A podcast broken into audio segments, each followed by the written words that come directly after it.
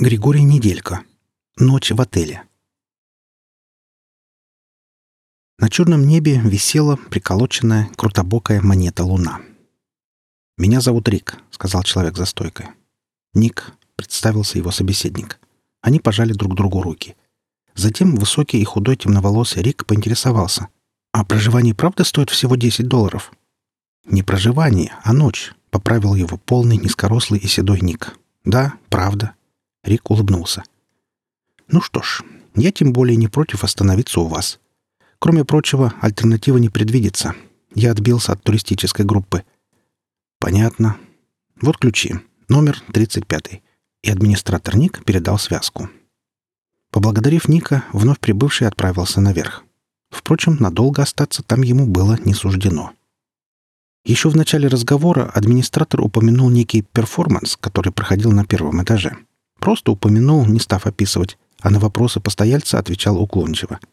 Это лишь сильнее разбередило любопытство Рика, и он, спустившись по богато отделанной, покрытой дорогой ковровой дорожкой лестнице, зашел в бар. Всю дорогу его не отпускало некое чувство неправильности. Неправильно, что за пребывание здесь, пускай и за ночь, требует смехотворно низкую плату, жалкий десяток долларов. Пускай всего за ночь, и тем не менее. Неправильно, что администратор отказался описать развлечения для постояльцев, как Рик не просил. Вообще, вся ситуация какая-то неправильная и странная, начиная с исчезновения в дождливый серый день неведомо куда группы английских туристов, куда входил и Рик, и заканчивая прибытием в загадочный, красивый, но удивительно дешевый отель, расположенный на пересечении с маршрутом экскурсии возле чудной формы скалы на берегу озера. Подобная непонятная дешевизна совсем не характерна для данного штата, да и для любого другого, насколько знал Рик. Он исходил из привычек американцев, что наверняка соответствовали правилам жизни людей в какой угодно иной стране, однако почему-то ошибался. Тут и заключалась главная неправильность, непонятность. Рик оказался ошарашен сразу, едва ступил в просторный и ярко-броско обставленный бар. Его, столь большого помещения, в средних размерах отеля быть просто не могло. И, невзирая на отрицание, он простирался впереди, и Рик стоял у входа, словно бы в параллельную потустороннюю реальность. К Рику подошел невысокий официант в классической черно-белой форме и спросил. «Ищете столик, сэр?» «Да», — слегка неуверенно отозвался изумленный посетитель. Его провели внутрь, сквозь полумрак, удобно расположившийся тут повсюду, и усадили за покрытый мягкой качественной материей столик.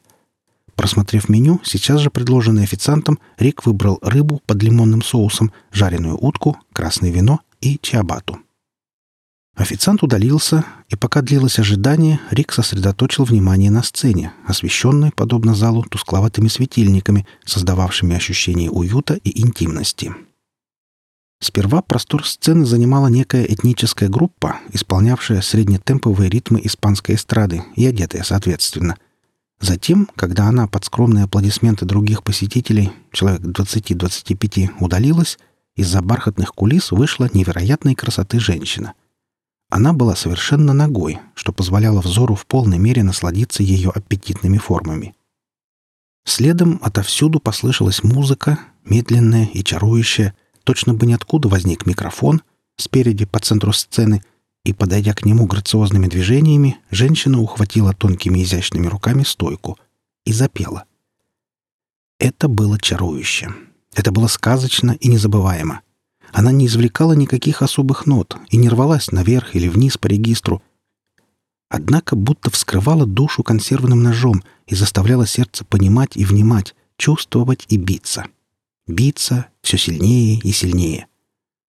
Слушая ее, Рик забыл о целом мире, о том, что где-то снаружи ходит потерянная им группа английских туристов, что в чужой для американцев стране, на чуждом им материке Евразия, живет его семья, жена с двумя детьми, двумя красивыми и умными девочками. Он забыл обо всем на свете и даже о существовании самого света. Лишь страстная фигура с великолепными линиями и формами привлекала и увлекала. Взгляд, слух, ум. Зрители-слушатели начали прихлопывать в такт магической мелодии. Или это уже звучала новая песня? Но тогда какая по счету? Вторая, третья, четвертая? Он не имел представления.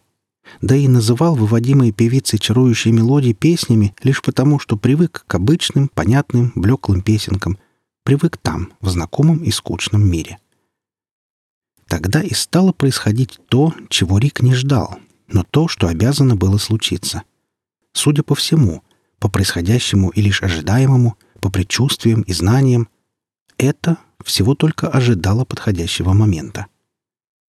Женщина оборвала песню-мелодию на полуслове. Затем ее кожа словно бы разошлась по швам и упала к потрясающим по красоте и невозможным по длине ногам.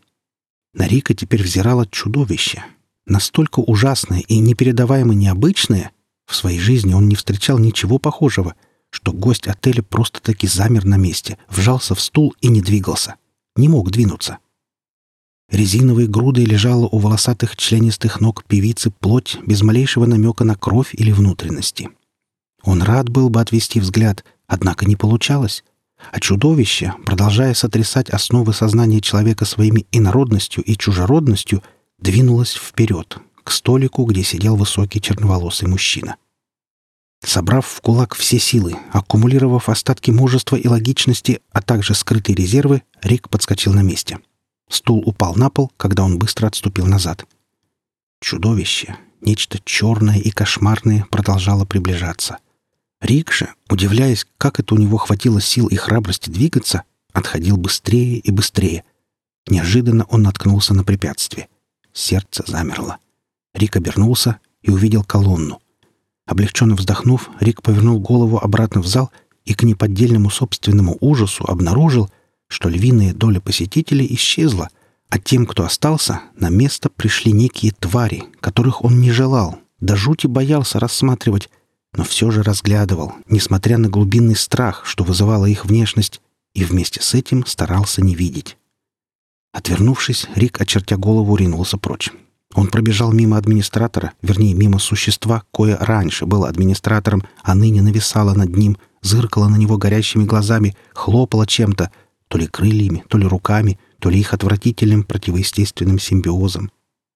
Рик оттолкнул пародию на гуманоидное создание, совсем не похожее на человека, и понесся дальше, к выходу, позабыв о вещах, оставленных наверху, в номере тридцать пять, позабыв об отеле и баре, и невероятной красоты девушки-чудовища, и о себе, и о чем бы то ни было.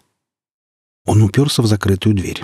Дергая и дергая ручку, Рик пытался вырваться наружу, выбраться из заточения, выбежать из здания, которое и видом, и обстановкой, и работниками с посетителями отрицало всякую вероятность бытия. Бесполезно. Голос шел сзади, тогда как источник располагался чересчур близко. Рик резко и нервно оборотился и уперся взглядом в администратора, в его клыки и когти, и лапы.